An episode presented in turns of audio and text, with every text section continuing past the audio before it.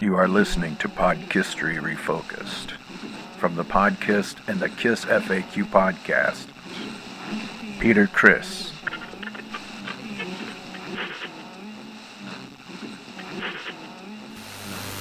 economia partidei. Delgado acolo este, va fi corner, dragi ascultători.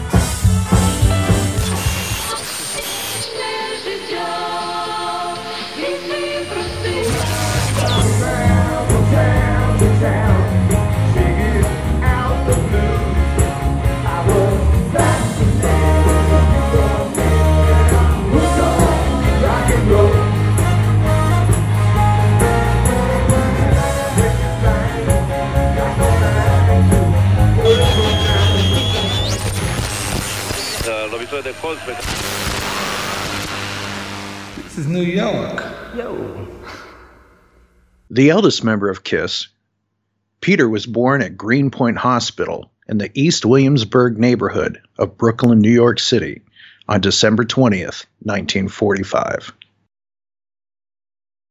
He was the first child of Joseph and Loretta Criscuola, an unemployed 21 year old and his 17 year old wife. The couple would go on to have four further children Nancy, Joey, Joanna, and Donna. But for the first seven years of his life, Peter was the focus of his parents' attention. Peter's father's job situation was never stable. Peter Criss recalled in his autobiography, Make Up to Break Up, Peter writes, He worked in a factory for a while making car parts. He fixed cars at a garage, but the best job he had was buffing the floors at the UN building. His grandmother also worked multiple jobs, and it certainly wasn't an easy life for the family. There was food on the table, and Peter fondly recalled the family celebrating Christmas with gusto. For Kiss fans and our insatiable desire for minutia, there has long been contention concerning his real name, a result of incorrect stories published in various books that omit both the context and the facts. According to C.K. Lendt, in his 1997 book Kiss and Sell, Peter's first name was George, and Chris suggested that Peter had seemingly forgotten this fact when he attempted to have his name legally changed during the 70s. The court documents he filed would be returned to him as invalid because the name he had listed as his then true name did not match the name that was listed on his birth certificate. There is some audio evidence of this with Gene and Paul hollering at George, perhaps to annoy him, to pick up the beat on some later Kiss rehearsal tapes for the Rock and Roll Over tour in 1976. Even his brother continues to refer to him as Georgie. Let's see if we can make sense from available facts and evidence. Peter's birth certificate, issued December 26, clearly lists his birth name as George Criscuola. However, by the time he was baptized at the Church of All Saints on February 8th, he was listed as Peter George. His 1970 passport also lists this name. Still, Peter asserts in his autobiography that his full name is Peter George John. Peter's parents had married on April 11th of the year of his birth. That's the raw data, so let's correct the record.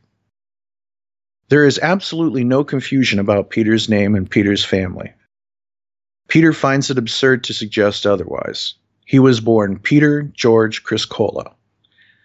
Unfortunately, the hospital simply made an error on the birth certificate, one that was never corrected. Having been born prematurely to a young mother, there were other more important matters at hand. After his birth, Peter had been briefly sick and lost the full head of hair he had been born with. Being brought to his mother, she initially thought they brought her the wrong baby. Peter's pet name from his mother was Georgie, one that others often picked up and used. Peter's father also had a pet name for Peter, Baby, due to him having been his firstborn. He was also sometimes lovingly called Bubba. Peter has himself also noted in his book that he was named after his paternal grandfather, who had been born in Naples in 1871. That George, the name of both his maternal grandfather and uncle, was only used as a nickname is hardly surprising. Peter has recounted that his grandfather had run off from his family, abandoning his grandmother Clara. As a side note, Peter's namesake, Pietro Raphael Criscuola, likely immigrated to the United States from Scafati, Italy, arriving at Ellis Island on the good ship SS Algeria. On February 23, 1906, he and his eldest children had initially settled in Connecticut before moving to 19 Delmonico Place in Brooklyn. Like many immigrants at the time, his name was Americanized. It is from his mother's side of the family that Peter's Irish German heritage originates. The Henrys, by 1940, were living in the tenement building at 120 Middleton Street in Kings, while the Criscuolas resided nearby at 85 Hopkins Street. The family lived in a four room apartment in a multi family tenement building at 120 Milton Street. When the family started expanding when he was seven, Peter started spending more time with his grandmother, who lived downstairs in the same building. While the living arrangements came with freedom from screaming babies and more attention, Peter had to help take care of his grandmother while learning how to fend for himself. It gave Peter more room. Educationally, Peter started out in Catholic school, attending Transfiguration on Marcy Street before switching to PS 122. With few academics within his family, according to census records, Peter Criss spent more time fighting with nuns than he did learning. Peter wouldn't finish school, and ultimately he dropped out. Peter would later enroll at Westinghouse Technical School, where he studied dental mechanics in search of some skills that would offer better employment opportunities. Sports also played a part in Peter's life, with him recalling in his book My mother talked me into joining the YMCA so I would stay out of trouble. I love swimming. I won a trophy for that freestyle. I was so proud to go up and get my little trophy. It was the only thing that I had ever won in my life. I got into boxing at the Y, and I fought Golden Gloves for two years. Peter ultimately, along with his friend Jerry Nolan, graduated into gangs, such as the Young Lords and then the Phantom Lords. Peter makes it clear in his book that in terms of toughness and brutality, he had nothing on the primarily Puerto Rican membership in the gangs, who were the real badasses.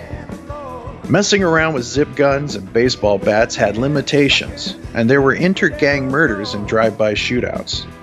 Peter would later write Rumble, a song detailing his experiences with gangs. I grew up in Brooklyn. It was a tough neighborhood. A lot of gangs. I was in gangs. I, I saw some, my fair share of, of uh, danger, uh, of violence. I was violent. I was in a gang. I did. I was making guns and selling them for five bucks a gun in my life when I was younger. Uh, it was the only way to survive in Brooklyn. You either join a gang, or they bring, or they make you join them, or you get beat up every day of your life.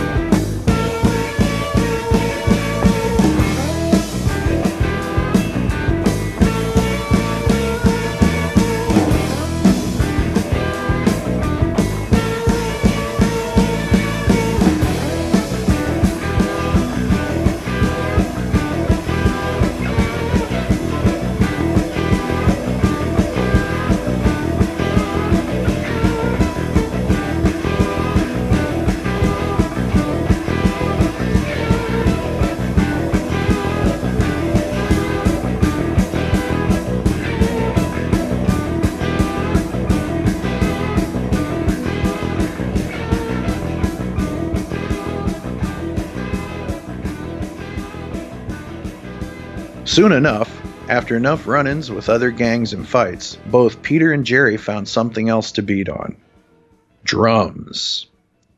Growing up, music didn't play a large part of Peter's life, but as is the case with nearly everyone, it did provide a soundtrack. Whether it was watching the Liberace show, singing along to the Howdy Doody show theme song, or listening to Elvis on the radio, there was an inevitable exposure to music.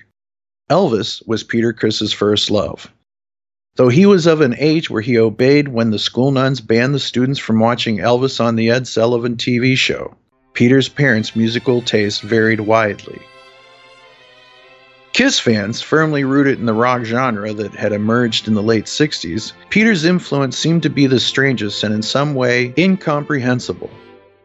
What a difference his few years and age difference to the other band members would make, in addition to his environment growing up. Peter's father loved ballroom dancing, and the music of the big bands such as Benny Goodman, Artie Shaw, or Gene Krupa. Peter's mother preferred the popular music of the day, including Elvis, Gene Vincent, and Bill Haley.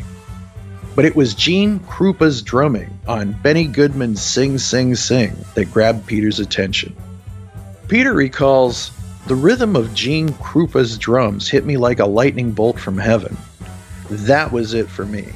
I wanted to be that guy playing the drums. Forget about being a fireman. I knew deep down inside that my destiny was to play drums. Even when I was five, I'd turn over my mother's pots and pans. I took her forks, butter knives, and wooden spoons and began banging away. I got addicted to it.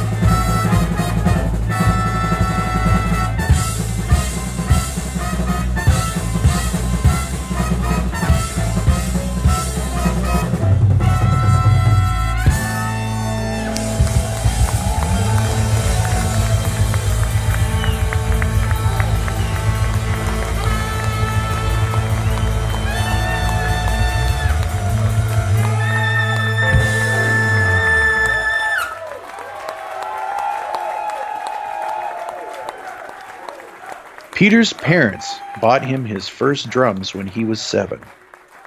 It was a Rootie Kazootie Club TV show endorsed toy kit, and it didn't survive his abuse long, and it was soon lying in pieces. Peter's father then assembled a makeshift set using garbage can lids paired to an old Army marching band snare mounted on a wooden box as a bass drum. Peter decorated the makeshift drum kit with stars and glitter in honor of his doo wop band, Stars. Playing along to the songs on the radio, Peter was soon developing rudimentary percussive skills. It wasn't too long before Peter's mother bought him a stereo. Peter would buy records to play along with, such as The Ventures, Walk, Don't Run, and the classic Wipe Out. Peter also recounted in his 1981 interview with Modern Drummer that he had briefly been a member of his school's band before being thrown out for improvising his own march. By the time Peter was 12, he was gently backing casual doo wop groups. It was really just a different version of the same sort of musical development and history that many others have gone through. By 1961, Peter was working as a delivery boy for a butcher when he was offered the chance to buy his first real drum kit a set of Slingerland Radio Kings. Sure, they were old, having been made in 1935. The original mother of pearl finish had yellowed after years of being in a basement, but it didn't matter to Peter. Gene Krupa played Slingerlands. While Peter couldn't afford the $200 outright, the seller did agree to hold them for him when he paid off the total through his paychecks and various odd jobs. When talking about his first real drum kit, Peter recalls, I'll never forget bringing them home to my grandmother's apartment. I was walking down the street with the bass drum on my back, kicking the trap case in front of me, inch by inch, with the tom tom on top of it. I finally got the whole set upstairs and into the kitchen. When I took them out of their cases and set them up, it was like an orgasm. If I could have slept with those drums, I would have. Peter Criss never received formal training or picked up in the technical lingo of an educated musician. His playing came from his feelings, his reaction to what he was hearing from his musical role models, be they the drummer of big bands or popular music. Jerry Nolan also helped Peter. Jerry passed on what he had learned for Peter to practice. But for Peter, playing with bands would provide the ultimate training. Well, I grew up in a really tough neighborhood, and it was all gangs. And uh, instead of playing stickball, I'd be practicing drums. And uh, a lot of them now, I guess, are in Sing Sing and uh, digging ditches and all. They used to make fun of me instead of coming down uh, and playing baseball. I'd be practicing and uh, writing and singing. By 1964, the musical landscape was getting really exciting. Peter Criss was 18 years old, a youth with limited education and prospects. He wasn't much interested in working in the trades or being a dental technician. Peter had moved on from the butcher and worked at his Uncle George's bar. He dodged an early marriage. Like most teens, Peter got involved with girls, but he realized after dodging an early marriage that his real love was playing the drums. Peter was left with enough emotional baggage to keep himself unattached for years, focusing on drums. Life had become a treadmill. If anyone thought that Peter's life lacked direction, they had to look no further than music. Peter immersed himself in music, be it Smokey Robinson, the Crystals, the Temptations, the Four Tops, or the Ronettes. It was an incredible era of pop music that he and Jerry Nolan would see firsthand at Murray the K's hosted shows at the Academy of Music. Peter and Jerry also went to places such as the Village Vanguard to see Charlie Mingus or Thelonious Monk. It was a pure musical exploration without a map or a guide. Back at home, Peter discovered a local group practicing in one of the members' cellars. Peter hung around them, and when their drummer quit, Peter was offered the opportunity to audition. And with his mother's help, Peter lugged his drums over to the cellar, successfully joining his first proper band, the Barracudas. Love you, love you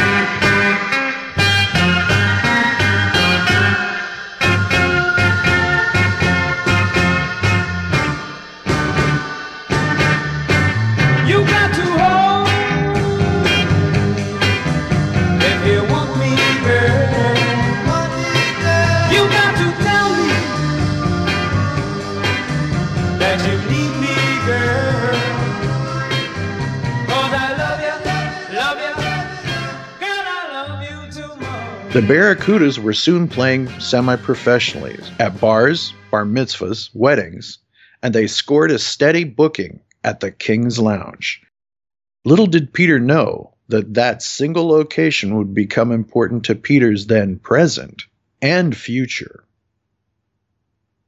The music the Barracudas performed was perfect for the influences Peter had been experiencing up to this point.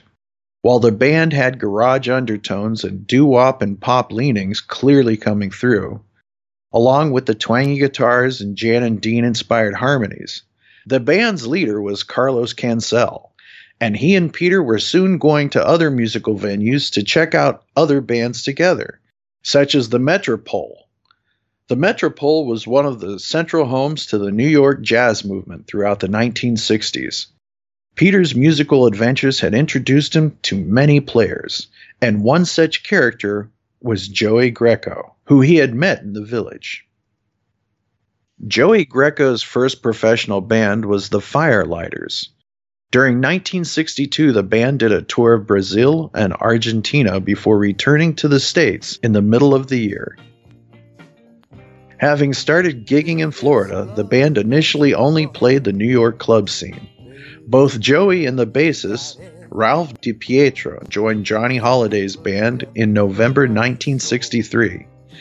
At the time, Joey was offered a spot in Johnny's band.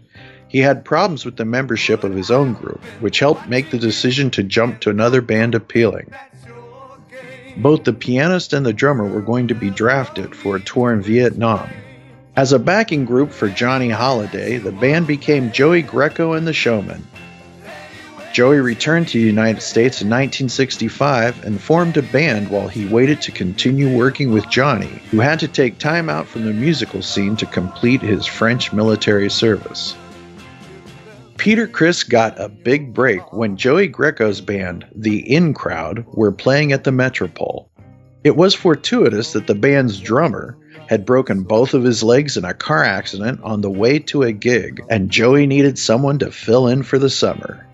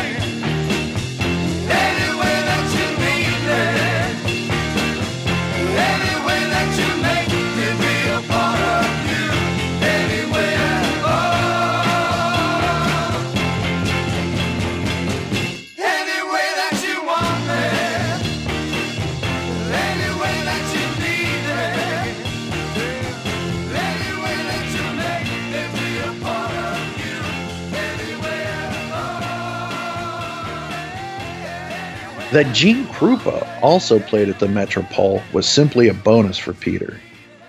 The early 1960s saw an older Gene Krupa, decades away from his 1930s heyday, with some serious health problems, and in physical and technical decline. Regardless, Peter Criss was able to get some lessons, pointers, and guidance from the master himself, Gene Krupa. Gene Krupa's contributions to drumming range from style to the technical apparatus of the modern drummer. He had been one of the first artists to record using a bass drum and had requested technical improvements to both the tom tom and hi hat cymbal. Krupa apparently persuaded drum manufacturer Slingerland to make a separate tension tunable tom tom instead of the then standard non tunable tacked head tom. The changes to cymbals resulted in it being played with a stick rather than a foot, as had been common. For his showmanship and technical endeavors, Gene Krupa is often considered the father of modern drumming. Peter recalls in his book, I remember walking past his dressing room one night, and he was sitting in front of the mirror, smoking and drinking from a bottle of J&B scotch, slowly putting his bow tie on because he always wore a tux. It was a haunting and melancholy image to see my hero like that, how the mighty could fall. But I was still in awe of Gene. I must have been a pain in his ass, telling him how I worshipped the ground he walked on, but he was always cordial. He showed me a few things on the drum. Peter also recalled the sort of input he got from Krupa in a 1997 interview in Rhythm magazine. Peter says, I used to hang out at the stage door, and he'd come out and I'd say hi, and he'd say hi, and I'd ask him if he had any time to show me this or that. A lot of times he'd stop and really take the time to show me stuff. I just thought he was incredible. This education was informal and could hardly be able to be described as being lessons. Regardless, any input was useful to Peter, whose skills were built more on enthusiasm than technical training. Most importantly, Gene Krupa encouraged Peter. With the gig with Joey Greco completed, Peter returned to gigging with the Barracudas at the King's Lounge. It wasn't much fun playing what has invariably been described as a mob joint, but it was a job, and it did at least come with a paycheck. It soon provided something more. During the summer of 1966, Peter met one Lydia Di Leonardo. A couple of years younger than him, she and Peter were soon an item, and Peter felt she was the sort of girl he could take home to his parents. Though going steady didn't keep him from messing around. Lydia would become one of the most important factors to Peter's musical career. She worked and made it possible for him to be able to live the lifestyle associated with being a clubbing musician. It was just as well. Peter's tenure with the Barracudas wouldn't last.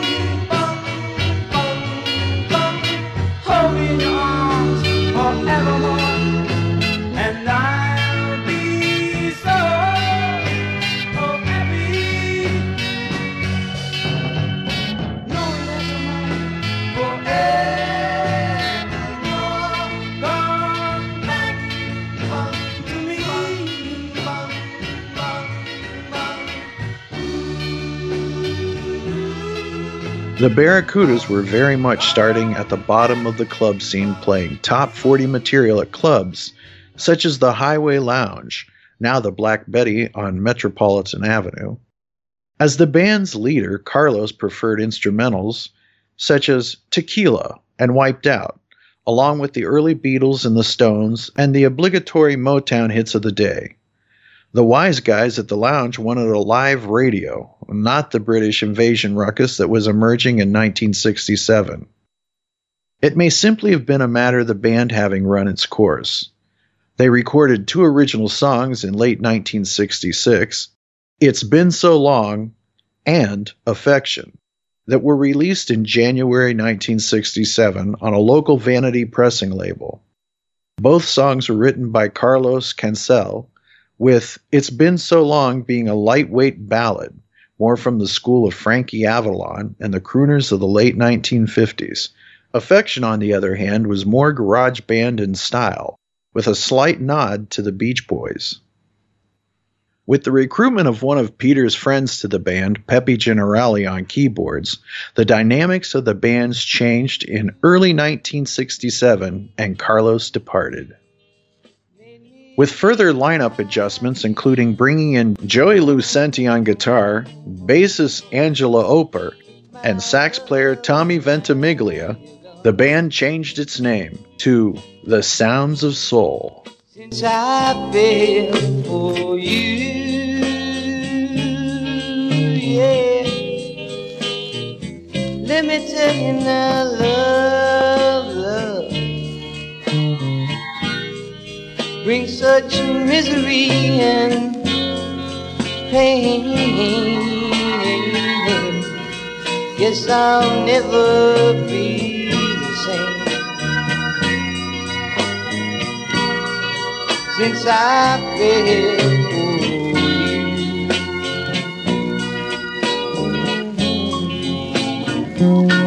you.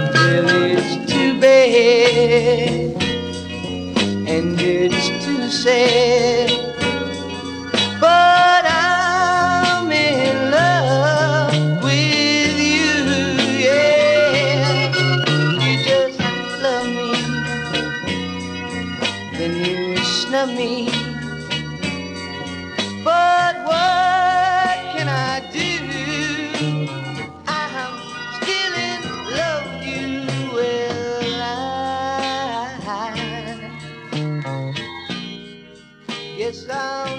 It was pretty clear that Carlos continued with a version of his Barracudas, releasing a second single on Delight Records in 1968. It is unknown, but unlikely, that Peter had anything to do with this second single, but it was certainly a second release from a band that he'd been a member of. The new band, The Sounds of Soul, featured a spectrum of music from pop covers to R&B soul. They played the New York club circuit, venues such as Scotty's on Carnaby Street and the Headline Club of West 43rd. They even worked with Billy Joel's early band, The Hassles. The Sounds of Soul also started working further afield from the city, getting a week long engagement at the Villa Capri in Albany, New York in October of 1967. Other venues the band played, for four dates in November 1967, was Caesar's Pad in Mount Freedom, New Jersey. The band ranged as far as Washington, D.C., where they performed a two week run at the Rocket Room. What you want, honey, you got it. What you need, baby, you got it. But all I'm asking is, is a little respect when I come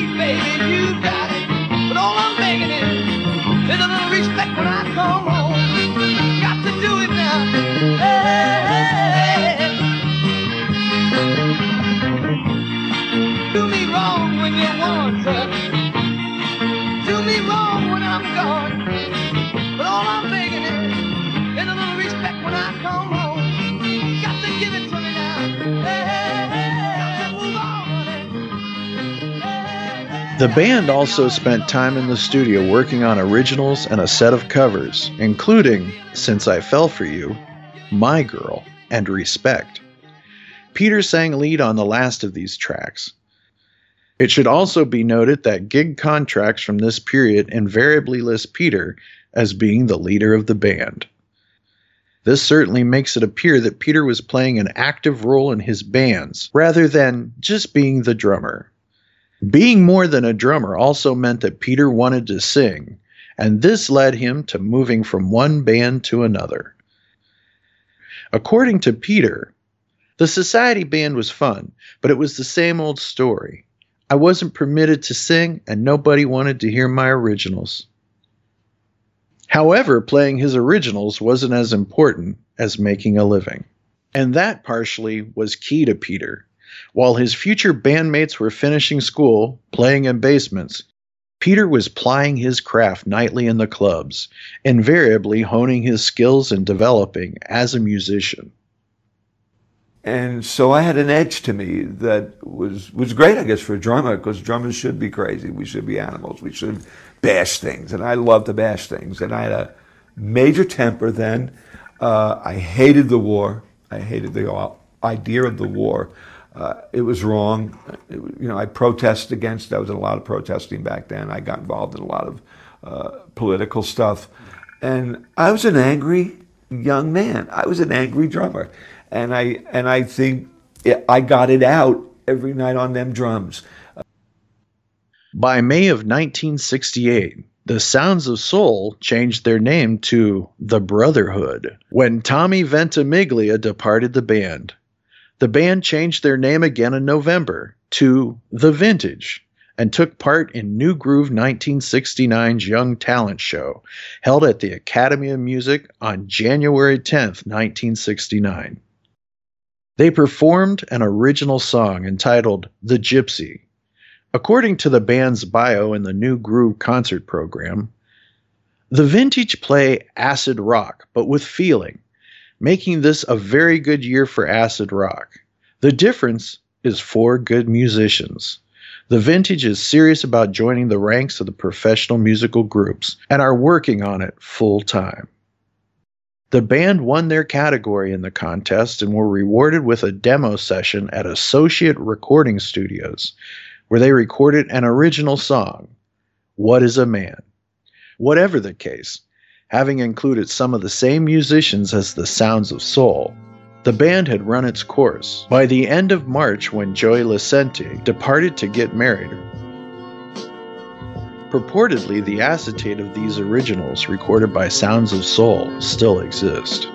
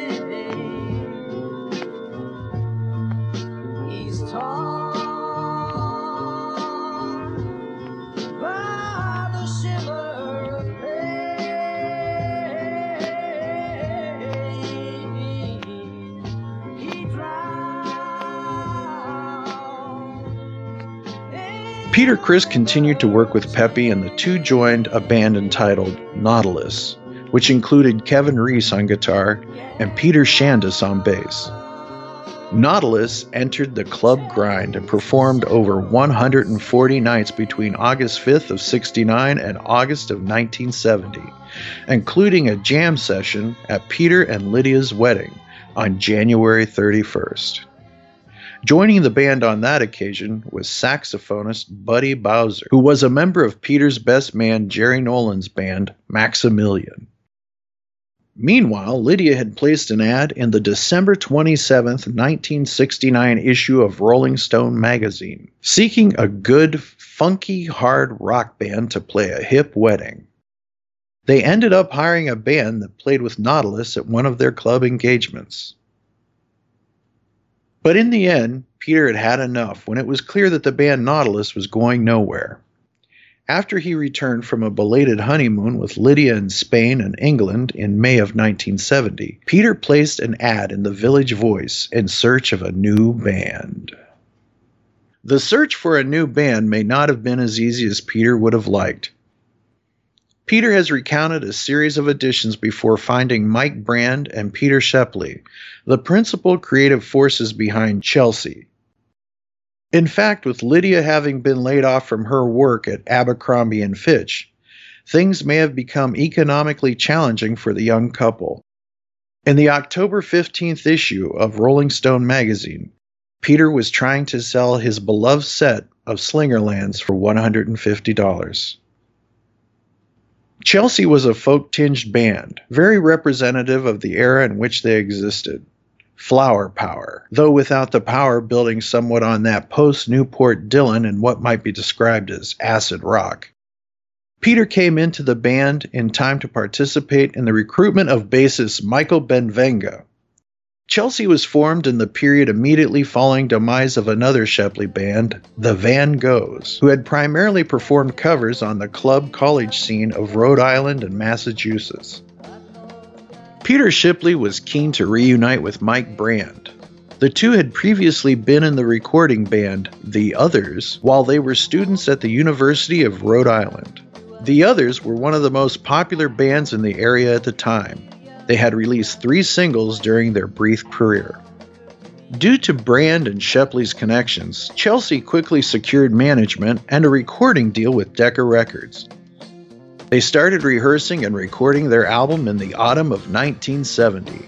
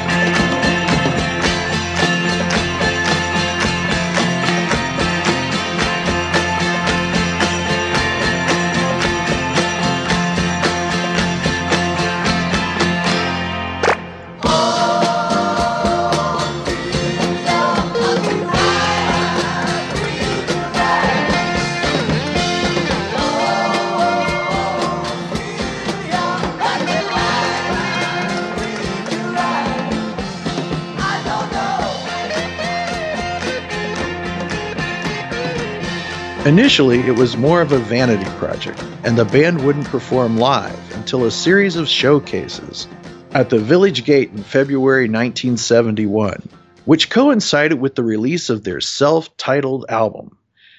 Chelsea's success was non existent, though. While they had a recording contract, their visibility was regionally limited, even though their album later turned up in various international markets. Neither did the inclusion of John Cale from the Velvet Underground and Steve Loeb, a session pianist and later producer for the band Riot, help raise their visibility, nor did the string arrangements by Larry Fallon. The album was reviewed in the January 23rd issue of Billboard magazine. It gave it four stars, but it didn't say anything useful to interest anyone in the band. The album was at least properly reviewed in Cashbox magazine. The review said Chelsea, whether it be in the New York or London version, is known as a varied and colorful part of the town. Now it is also known as a five man group, which has put out an album of more than passing interest. Throughout this LP, the mood shifts from a fast paced item such as Rollin' Along, a good example of happy music, to the more percussive rhythms of Ophelia and the gentleness of Let's Call It a Day, an original offering from a band which should be heard from some more.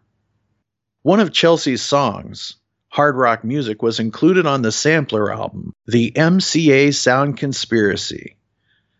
The MCA Sampler album, issued via a subsidiary label of Decca, was designed to offer the various labels under the MCA umbrella a method to promote releases from their roster of artists during the first quarter of the year. Other acts on the release included Glass Harp, Fanny Adams, Virgil Fox, and Wishbone Ash. Unlike the more famous series of Loss Leaders by Warner Brothers, the MCA release was a full price album considered to consist of 11 singles.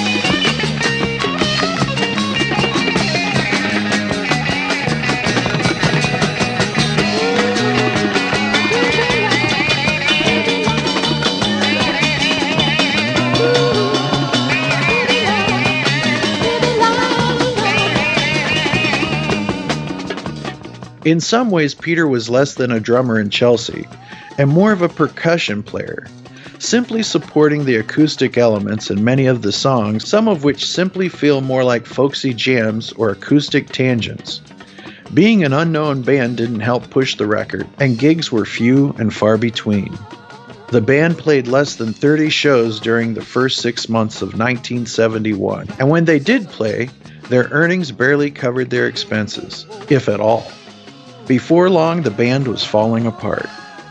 In May, Chelsea guitarist Chris Aretas departed the band, but Chelsea soldiered on and was replaced by Stan Penridge, who answered the band's ad in the Village Voice.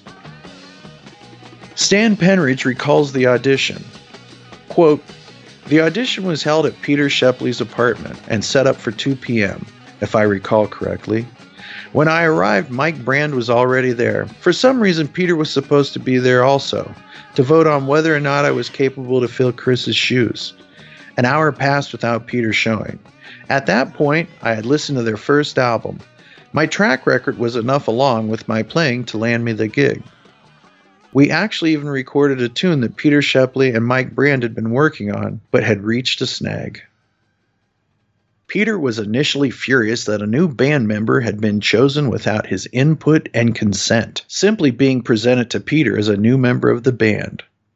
Stan Penridge has suggested that Peter was so upset that he quit the band, but he was eventually persuaded back, according to Stan. He didn't want to quit, his pride was hurt, and Peter was never one for confrontation. His survival instincts and personality, in most cases, was more than the flight than the fight. Conversely, Peter in his autobiography has suggested that he initially didn't care for Stan Penridge, though eventually the situation was resolved, and Stan and Peter formed a musical relationship that lasted some 15 years. Joining Chelsea must have been a challenge for Peter. Prior to that, Peter had been a leader in his bands, taking on the responsibilities for engagement bookings and paperwork. He also played a role on the creative side, but in Chelsea, the brand Shepley axis dominated. This would cause issues down the road. Just days after joining the band, Chelsea played their first gig with Penridge, one that Stan recalled was a dayline cruise for a fundraiser held by Young Republicans of New York City. Unfortunately, Peter missed the gig when the boat on which they were to play left without him, leaving him stranded on the dock. It was an inauspicious start for a refreshed band that saw its first concert played with a fill in young Republican drummer. The band started rehearsing new material and booked a series of shows at the Yellow Front Saloon in Fort Lee, New Jersey, the first week of August 1971. Those first shows went well, though the band still weren't earning enough after expenses. A second week of bookings followed. Stan Penridge provided a fresh perspective and creativity to the band, yet the underlying musical tensions that had always been apparent in the band ultimately broke Chelsea up before they got very far into material for the album. Chelsea played one more showcase of their new material for producer Lou Merenstein, but after that, there was no further contact. The band splintered into acoustic and electric factions, with Shepley and Brand being on the former. Peter and Michael Benvenga were on the electric side, with Stan straddling both sides of the road. As the new guy, he was stuck in the middle. He continued to work separately with Shepley and Brand, recording demos and writing. Stan Penridge recalled the final breakup of the band Chelsea. Chelsea died the night Lips was born. It was August 1971, the Yellow Front Saloon in Fort Lee, New Jersey. Shepley and Brand were habitually late, but this particular night there was a large audience. Packed and getting a bit restless and a quite boisterous. After missing the first set, I suggested doing the second set as a trio. I think it was meant to be. We thought a second. I said, Blue suede shoes. And that was it. Everything that didn't work in Chelsea made Lips great. The strong rhythm that Peter complemented freed Mike to fly. It felt together so naturally. Peter would roll off his toms into a crash and I'd solo. Somewhere in the heavens, I'd open my eyes just as Peter would come around to reel me in for the next verse. It was a magical group, and things like that just don't last long, unfortunately. The two different factions of the bands went their own directions without rancor, with Mike Brand and Peter Shepley pursuing their eclectic folk style, and Benvenga, Criss, and Penridge staying in New York to do their thing. The band would be called Lips. And while Lips still performed covers, the artists that they covered at least included Cream and Jimi Hendrix, and more of the then current rock scene. After a couple months of rehearsals in late October, Lips made their debut, and they were quickly gigging on a regular basis. Unfortunately, the band Lips would not have a long run. What started out in a satisfying manner soon became a grind, and the downward spiral for the members themselves. The clean break and rejuvenated motivation resulted in the band starting out positively. And there was a transformation, with the primary songwriters now being Peter Criss and Stan Penridge. The two would spend hours together working on song ideas, which Stan would write down in his Wizard book. Peter was more than a co writer credit, he was a co writer of much of the material that they worked on. On February 22, 1972, Lips recorded a session at RCA Studios, adding a guitarist, John Amato, to their lineup. Stan recalled that they recorded versions of Baby Driver, Dirty Livin', Don't You Let Me Down, and You're My Woman. While nothing came of these demos, the band was able to persuade Kama Sutra Records for some more studio time at Bell Sound Studios, where the band recorded a further five demos, most of which turned up on Peter's 1978 solo album.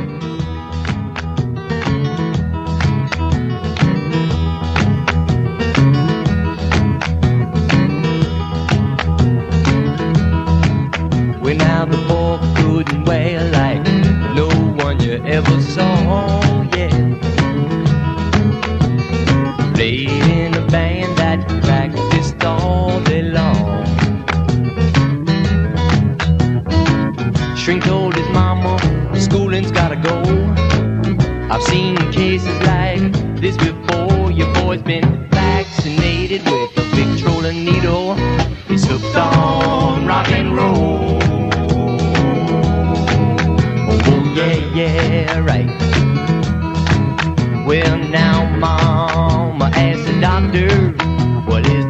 something I can do? Doc said, No, you can't cure his soul once it's infected with a blue. Well, now, most I found just travel round and your boy's cut from that mold. He's been vaccinated with a Victrola needle. He's hooked on rock and roll.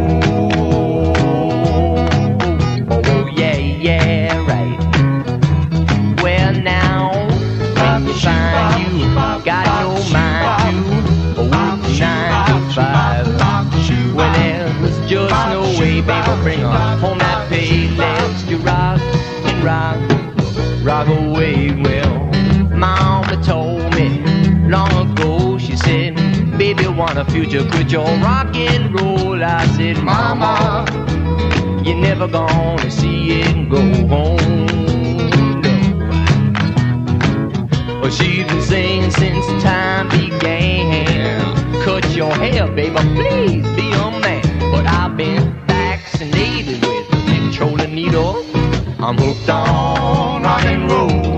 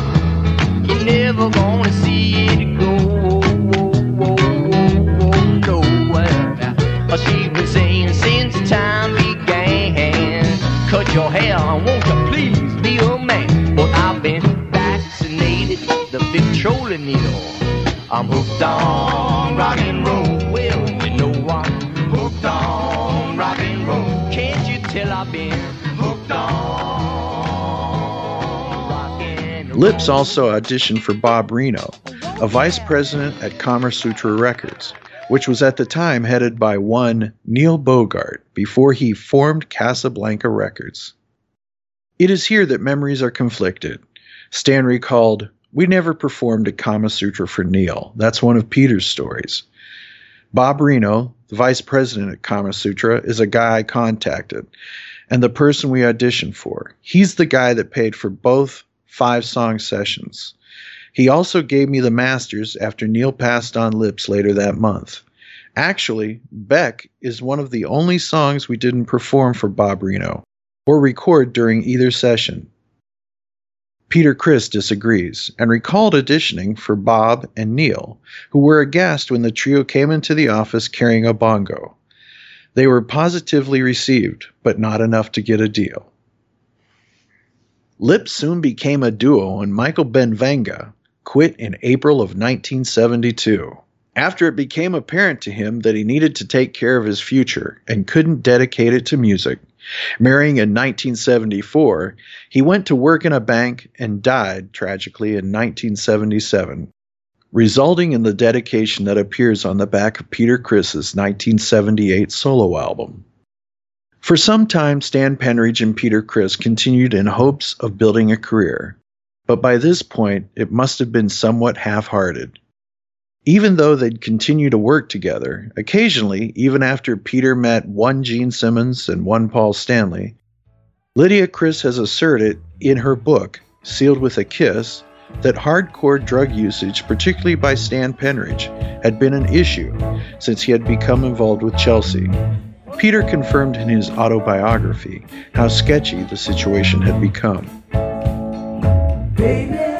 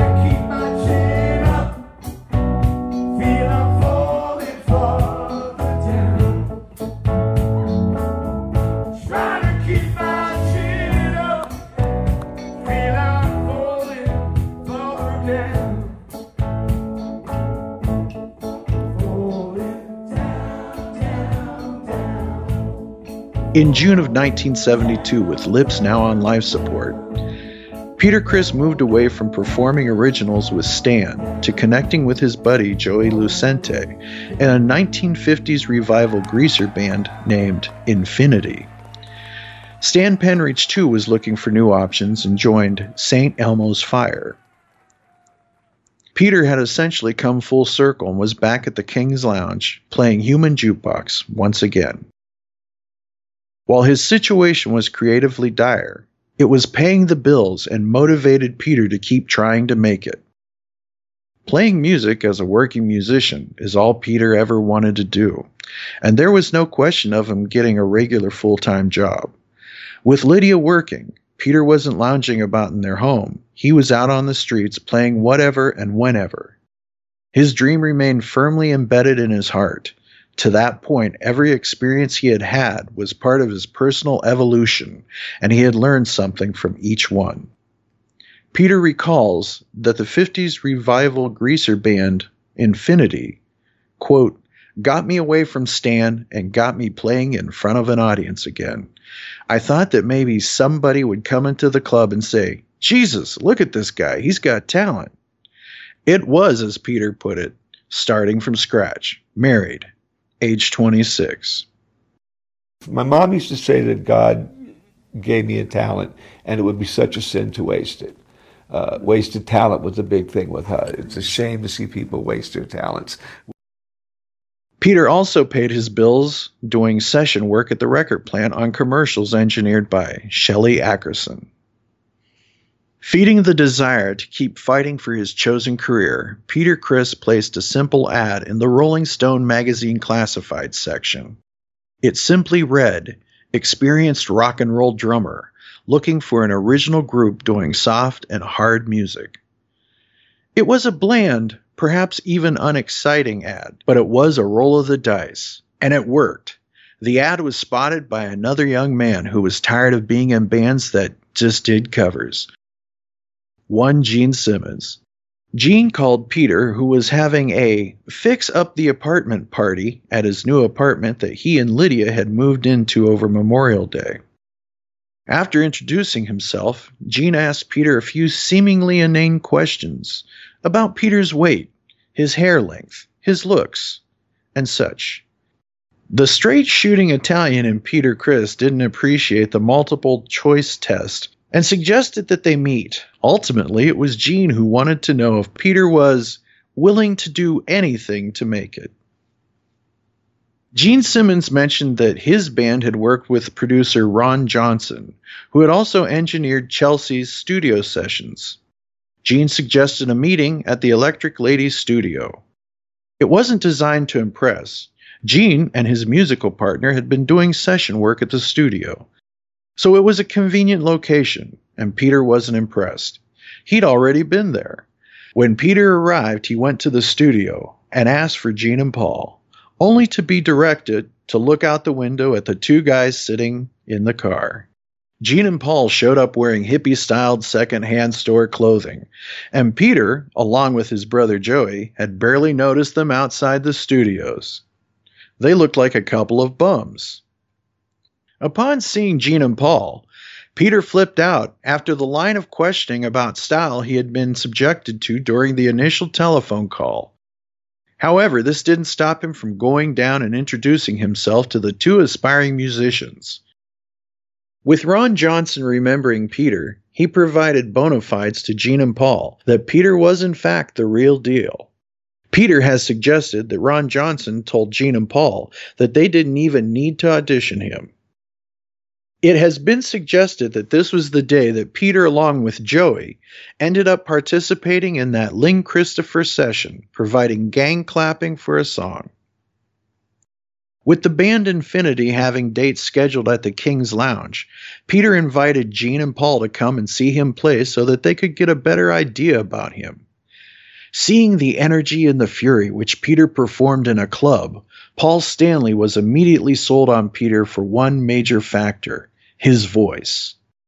Peter recalled that Paul thought he sounded like Wilson Pickett and wanted him on the spot. Gene and Paul scheduled a proper audition at their loft. Unfortunately, Peter Criss felt uncomfortable playing Wicked Lester's drummer's Tony Zarrella's drum kit in this case, and he did not perform particularly well, not liking the music they were asking him to perform. Once Peter Criss brought his own kit to the loft and rearranged the songs to work for him, he was more comfortable, confident, and gave the sort of performance he felt was required for the sort of originals that Gene and Paul were playing. Gene, Paul, and Peter became a trio, still nominally called Wicked Lester, and they started a heavy schedule of rehearsals in the loft. Peter was impressed by their motivation and drive. He was less sure of their control and driving force behind what they were doing.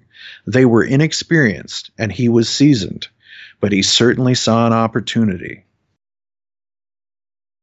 How committed was Peter Criss? He continued to do gigs with both Lips and Infinity.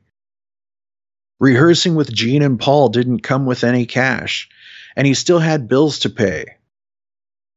With music as his career, he was also still on the lookout for even more enticing opportunities, and likely would have jumped if one had presented itself. And one certainly did come along that he could not try out for. There was a local band that was making waves on the scene, the New York Dolls. The Dolls had not yet signed a record deal, but they had lost their original drummer when Billy Murcia died in England in November 1972 following an overdose. It was around this time that Peter, Gene, and Paul were performing a disastrous showcase for a label executive. Peter, Mark Bell, also known as Marky Ramone, who had been a member of Dust with Richie Wise, and Jerry Nolan were some of those interested in the gig. But Jerry ultimately won the spot in the New York Dolls. The Dolls played their first gig with him at the Mercer Arts Center on December 19, 1972. Presumably, Peter attended, though Peter may have been preoccupied with auditions his band were planning. Interestingly, the Planets opened at that gig, and days later the Dolls were playing at the Village East with the Tramps and Teenage Lust. Some of those bands will be mentioned again later on Podkistory Refocused.